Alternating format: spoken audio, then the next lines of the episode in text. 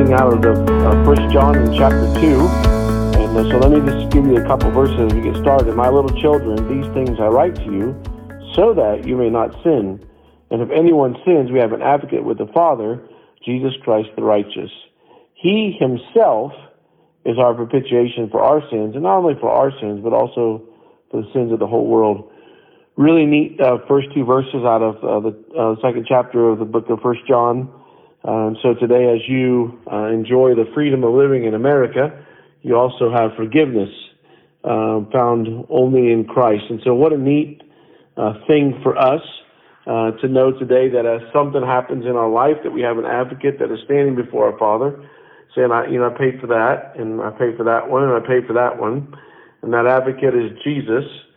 And it's also neat to know uh, that He didn't just die for our sins, but he died for the sins of the whole world. And so all the stuff that's going on, I'm sure, causes you frustration and anger, um, maybe resentment and bitterness as you watch things take place in the world as it gets uh, crazier every day.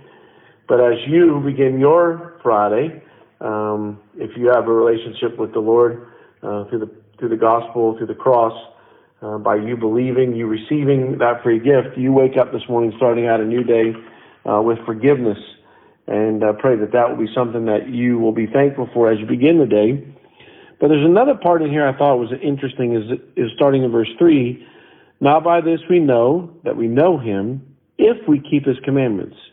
He who says, I know him, and does not keep his commandments is a liar, and the truth is not in him. But whoever keeps his word, truly the love of God is perfected in him. By this we know that we are in him. He also says he abides in him also himself also should walk just as he walked. So as you um, are enjoying this day, being reminded that you have forgiveness of sin, you're also being reminded by John about commandments. And I realize that a lot of us don't like to be told what to do.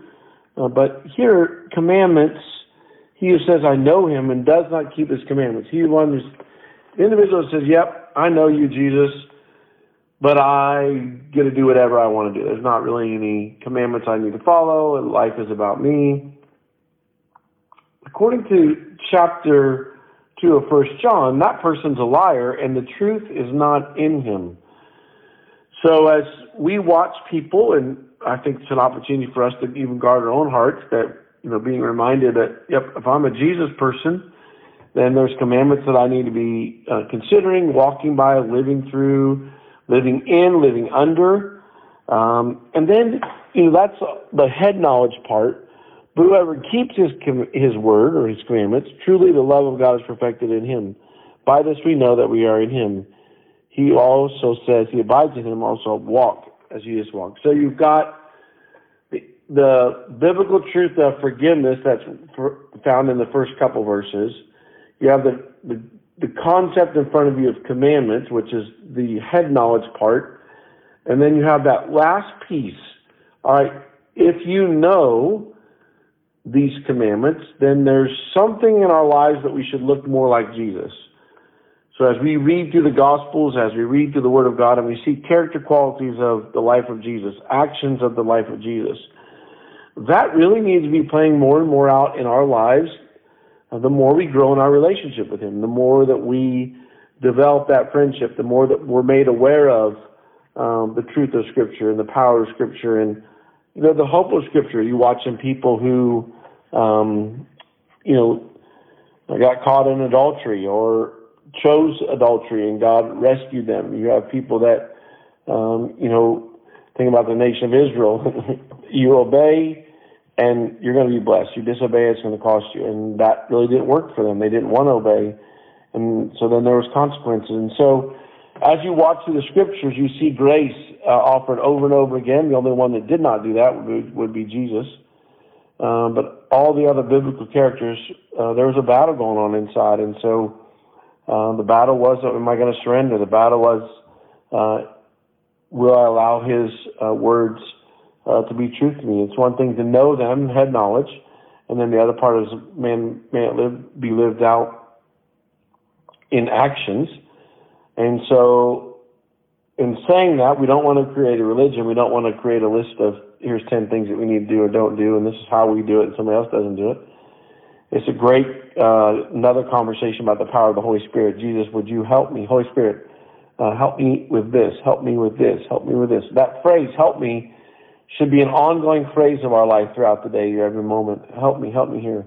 Uh, so as you um, uh, begin your Friday, begin your weekend, it's crazy that we're already uh, almost halfway through the month of December, and 2023 is just around the corner. Uh, may the truth of the scriptures uh, be something that you're aware of. May you wake up this morning and be excited about the forgiveness that's been offered to you. May you wake up this morning know about His commandments.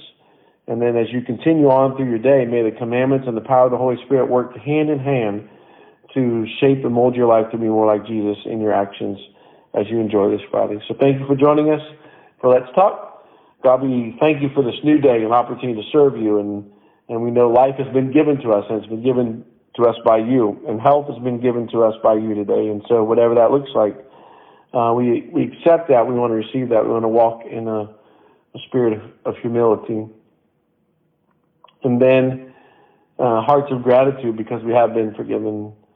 Uh, hearts that are opening our Bibles and growing with the truth part and knowing more commandments and being aware of that.